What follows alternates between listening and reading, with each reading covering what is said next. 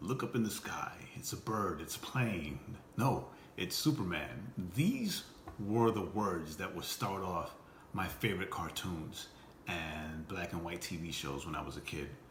And what I loved about that is that it not only filled me with excitement, but the people that heard it in the cartoon or in the TV show, they all would look up and be excited and also be calm because they knew that the hero was going to come in and he was going to save the day, that their help was above them, flying above them, and whatever they were going through, whatever fear, whatever thing was happening, was going to be taken care of, right? In in the Bible, um, the psalmist says in Psalm 121, I look up into the mountains. From where does my help come? My help comes from the Lord who created the heavens and the earth, right?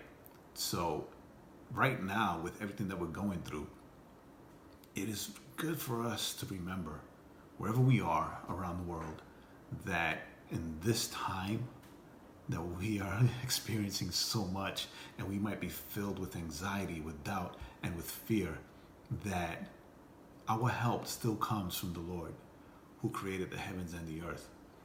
And if that's too hard for you to see right now, then do as the psalmist says and look up. Look up to the hills, look up to the sky. It might not be a bird or a plane. it definitely won't be Superman. But God is still sovereign. And He is still there for us to offer us help and to give us His peace in the midst of everything that is going on right now. This is Pastor Jay praying that the fear that you feel will focus your faith and not cause you to lose it, and thanking you for allowing me to have 90 seconds of your time.